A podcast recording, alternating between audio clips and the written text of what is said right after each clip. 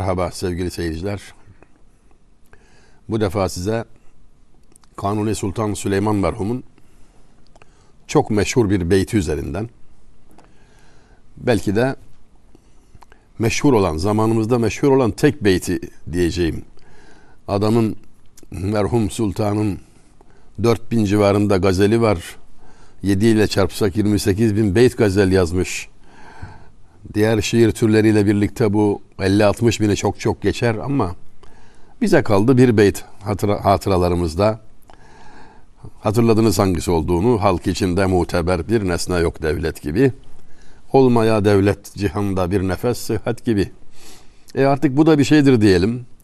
Yoksa böyle bir sultan şairin bu kadar muktedir, başarılı şairin çok çok daha fazla eserleri dilden dile dolaşıyor olabilmeliydi işin doğrusu. Yani klasiğin değeri başkadır. Şartların değişmesi, efendim yeni yüzyılda yeni ihtiyaçların ortaya çıkması başka şey ama klasiğin değeri başkadır. Yani bugün Shakespeare'i öğrenen e, ortaokul talebeleri yaşıyor İngiltere'de. Efendim Shakespeare 16. yüzyıldaydı ama Shakespeare İngilizcesi diye bir şey var ve bunu kabul ediyorlar. Buna göre e, gündelik hayatta cari olmasa da geçer olmasa da bunu kendi kültürlerinin e, önemli bir e, delili olarak ispatı olarak e, ortaokul talebelerine dahi öğretmekten asla geri durmuyorlar. Okuyacağım şiirin şairi biraz önce okuduğum beyt temelinde onu zemin tutarak yazmış Taşlıcalı Yahya merhum. Taşlıcalı Yahya çok özel ve güzel bir şair. 17 sene sonra vefat etmiş Kanuni'den. Yani şu şekilde 1566 1583 17 yıl var arada. Kanuni döneminin e, önemli bir askeri aynı zamanda. Zaamet sahibi asker. Malum tımar zaamet has diye bir sistem var. Devlet bir miktar arazi veriyor bu kişiye. Verdiği arazi ile uyumlu miktarda asker yetiştirmesini, beslemesini ve eğitmesini ondan istiyor. Arazi küçükse tımar, orta boysa zahmet, büyükse has deniyor. Ordunun özelleşmesi yani çok enteresan bir uygulama. İşte orta boy bir hmm, askerdi bu manada. Zahmet sahibiydi. Birkaç yüz askeri e, her an silahlı, hazır, eğitimli bulundurmak ve devlet ne zaman ihtiyaç duyarsa e, hazır etmekle görevli. Böyle bürokrat olması, devletle bu şekilde ilişkiler içerisinde olması bir tarafa o dönemin en önemli şairlerinden de biriydi şüphesiz. Rakibi kabul etti, Hayali Bey saraydaydı. Birkaç yaş büyüktür Taşlıcalı Yahya'dan. Hayali Bey talihi yaver gitti ve doğrudan sarayda Kanuni merhumun göz önünde yetişti. Taşlıcalı Yahya'nın şöyle dediği anlatılır. Hayali Bey'in gördüğü iltifatı biz görsek alem şair görürdü ama ne yaparsın kısmet dermiş. Uzakta kalmak ona biraz e, acı geldiği anlaşılıyor.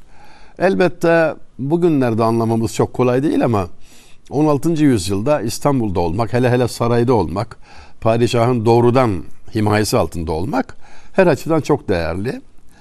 Hele hele sanatçısınız, sanatçıysanız, şair iseniz bu bunun önemi kat kat artıyor. İşte Taşlıcalı Yahya'nın bugün konu etmek istediğim uzun şiirinden birkaç mısra. Hasta olmak, Gûş mali Hazreti İzzet gibi.''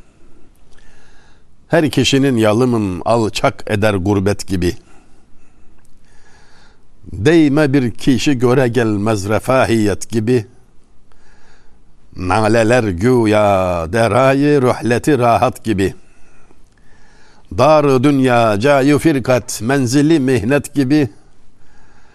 Devleti bir aleti hengameyi zahmet gibi. Sağlığın bünyadı yok ayin ne de suret gibi.'' Matlağı şahi cihanın maşrıkı hikmet gibi halk içinde muteber bir nesne yok devlet gibi olmaya devlet cihanda bir nefes sıhhat gibi. Evet Kanuni merhumun iki mısrağı üzerine sekiz mısra daha yazarak aynı vezin ve kafiye ile edebiyatta onlama dediğimiz şeyi yapmış. Taşir, onlama. Bir beyt üzerinde bu kadar söz söyleyebilmek elbette dikkate değer bir husus. Neredeyse bir doktora tezi seviyesinde gelişim dersi vermiş bir kıtada. Kaldı ki dört kıta daha var bu çapta. Toplamı 50 mısradır. Ben size 10 mısra okudum. Şimdi anlatmaya çalışayım anladığım kadarıyla. Neler söylüyor Taşlıcalı merhum? Esasen kendi şiirinden, kendi gazelinden de bahsedilmeye fevkalade layık bir üstattır. Ganidir aşk ile gönlüm ne malim ne menalim var. Ne vaslı yare handanam ne hicrandan melalim var. Ne sağ olmak muradımdır ne ölmekten kaçar canım. Cihanda hastayı aşk olalı bir hoşça halim var. Ben ol hayranı aşkam ki yitirdim aklı idraki. Ne alemden haberdaram ne kendimden hayalim var. Ne meyli külbeyi ahzan ne seyri sohbeti yaran. Ne tanı zahidi nadan ne cengü ne cidalim var. Cihan fanidir ey Yahya. Huvel hayyu huvel baki. Değişmem atlası çarha benim bir köhne şalım var. Bu gazelin de sahibidir. Ama konumuz şimdi o olmasın. Kanuni merhuma yaptığı taşir üzerinden gidelim. İlk mısra şu. Diyor ki merhum, hasta olmak, guşimali Hazreti İzzet gibi ilginç bir söyleyiş. Rivayet o ki Hazreti İzzet Eyüp aleyhisselamın sıfatı. Malum ya Muhammed aleyhisselam Habib, Habibullah İbrahim aleyhisselam Halilullah Musa aleyhisselam Kelim İsa aleyhisselam Ruhullah Adem aleyhisselam Safiyullah Nuh aleyhisselam Neciyullah her birinin bir sıfatı var. Altı büyük peygamberi saydık. Ülül azm. Eyüp aleyhisselam için izzet denildiğini anlatırlar. Burada da hasta olmak, guşimali, Hazreti İzzet gibi diyerek Hazreti İzzet Eyüp Aleyhisselam olunca onun kulağını çekmek gibi bir şeydir hasta olmak. Yani Allah'ın kulunun kulağını çekmesi. Şimdi guşmal kulak çekme demek. Şöyle bir gözümüzün önüne getirelim. Baba, dede hangi evladının, hangi torununun veya öğretmen hangi öğrencisinin kulağını çeker? Diyeceksiniz ki yaramazlık yapan. Hayır. Yaramazlığı hepsi yapar belki de sevdiğinin. Bu bir sevgi göstergesidir. Sevdiği zaman ona böyle yakınlık gösterir bazen, kulağını çeker. Ben benim de kulağımı çeksin diye hocasına kulak uzatan öğrenciler gördüm. Yani sana gelen hastalık, bela, dert her neyse ki üçtür bunlar. İllet, kıllet, zillet. Hastalık, fakirlik ve itibarsızlık. Sen bunu dert olarak görme. Sevilene verilen hediyelerdir. Allah sevdiği kuluna verir böyle şeyleri. E ne faydası vardır hastalığın, yoksulluğun ve itibarsızlığın, garipliğin ne faydası vardır verilene? Valla saymakla bitmez. Saymakla bitmez. Bir defa gönül aşkı gizli kalır. Kem gözlerden saklar. Aleniyetten kurtulur. Anlayan anlar. Anlamayan da hatta yazıktır, acır falan yani. Bırak acısın. Sen devlet içindesin. Sen bitmez tükenmez lezzetler içindesin. Birileri de seni anlamıyor da Aa, neler çekiyor diyor desin. Günahları temizler. Pırıl pırıl yapar. Dolu tanesi gibi olur insan.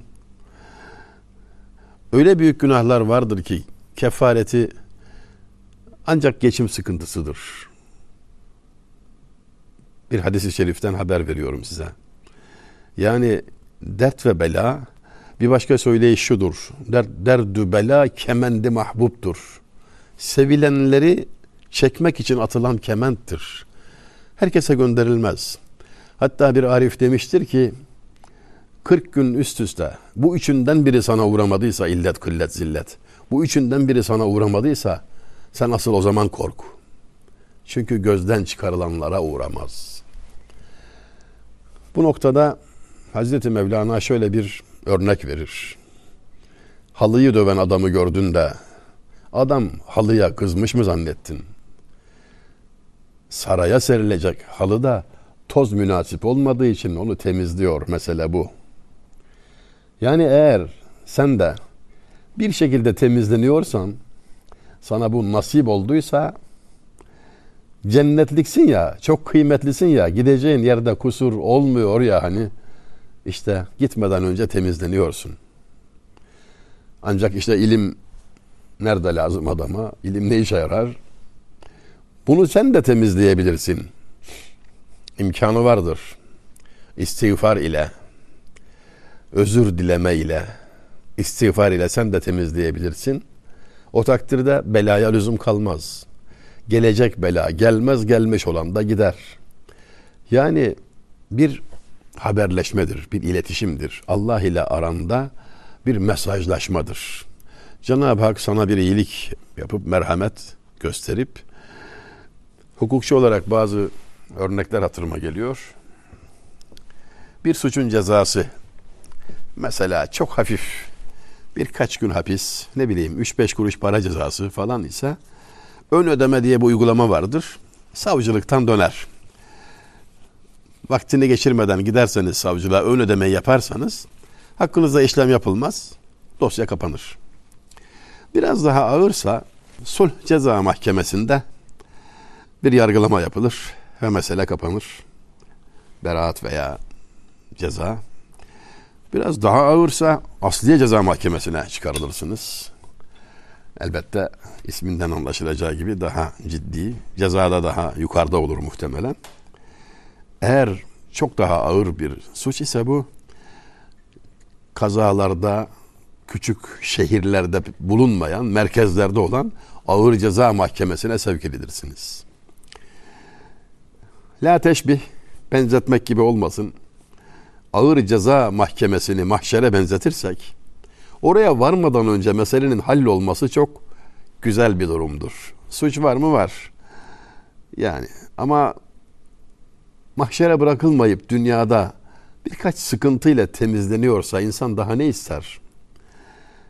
Çok sevinir yarın mahşer gününde. Keşke her şey bitmiş olsaydı dünyada. Keşke ben o zaman biraz sıkıldım ağladım filan ama e, keşke hepsi bitmiş olsaydı der.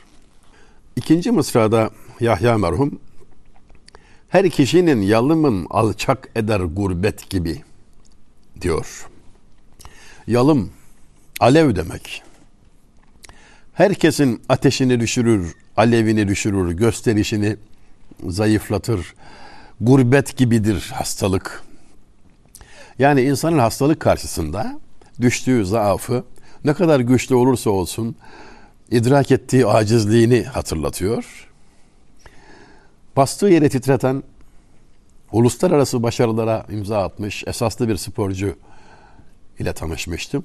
Böbrek taşından dolayı tedavi gördüğü hastanede ziyaret ettim. Kıvranıyor aciz içinde yani gözlerinde böyle adeta bir yalvarma hissi var. Onu o hale getiren şeyin ne olduğu ameliyat sonrası göster bir mercimek kadar ondan bile küçük bir taş imiş. Yani hani sen çok güçlüydün, bastığın yer titriyordu. İşte her kişinin yalımın alçak eder gurbet gibi gurbete benzer. Gurbete benzetmesi de şundan. Babası çok zengin de olsa mesela talebe mesela asker gurbette garip gibidir. Boynu büküktür. Memleketteki servetin ona bir faydası yoktur.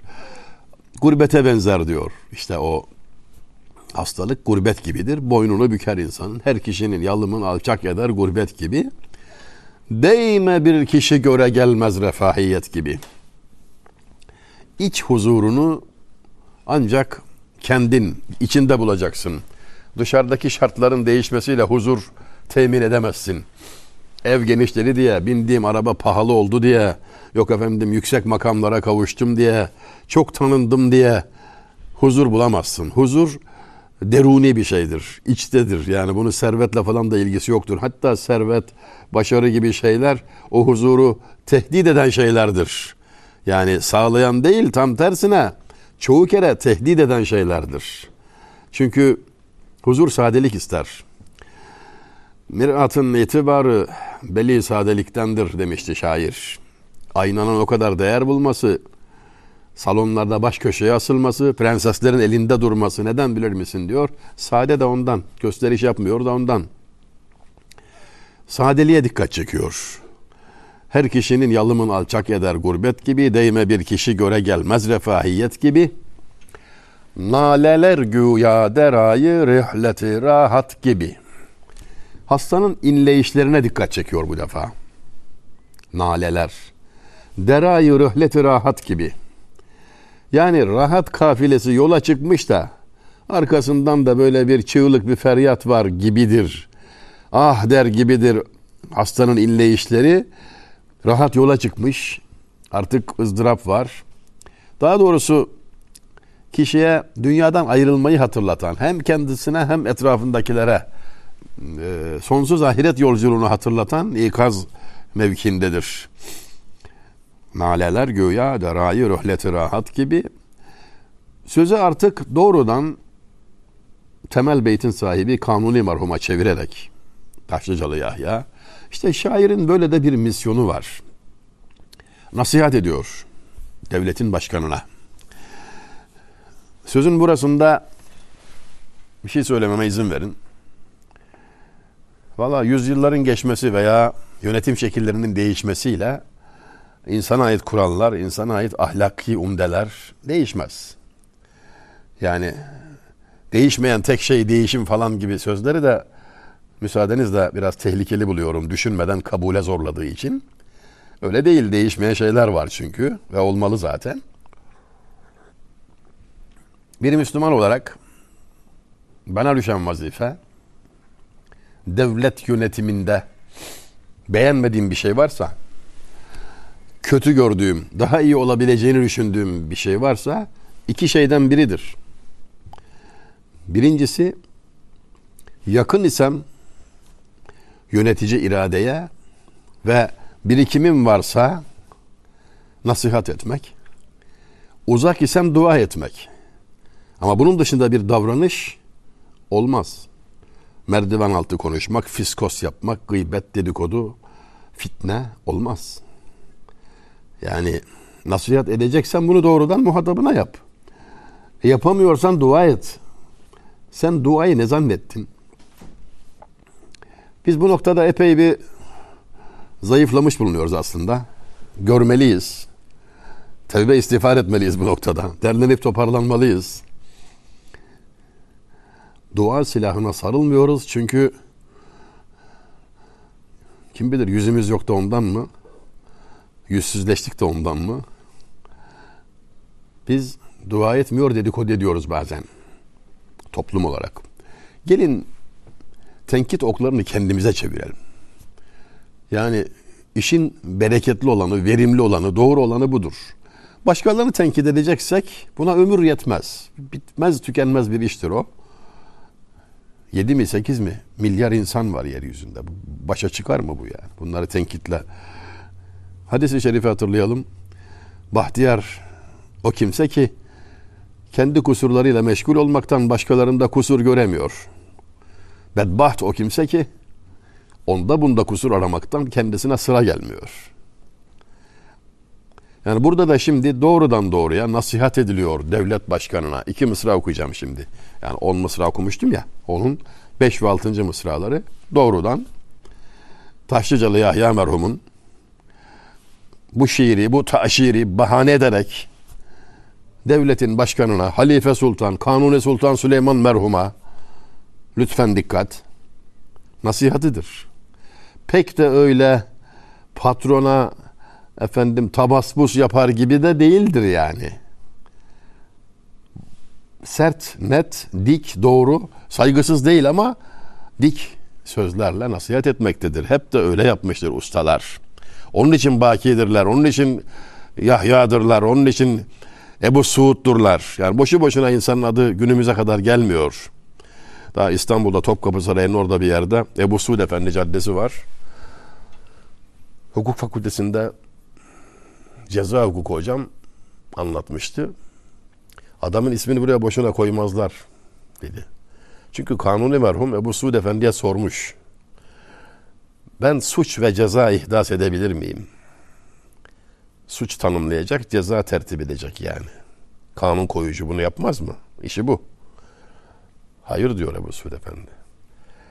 Siz tertip edilmiş suç ve cezayı takip ve tecziye edersiniz. Takip edersiniz, cezalandırılmasını sağlarsınız ama suçu siz belirleyemezsiniz. Cezayı da siz tayin edemezsiniz. İhtişam döneminde kanuniye verilen cevaba bakın yani. Zehir gibi cevap. Balla yenmez ama e, o da kabul etti. Hüs, hüsnü kabul gösterdi.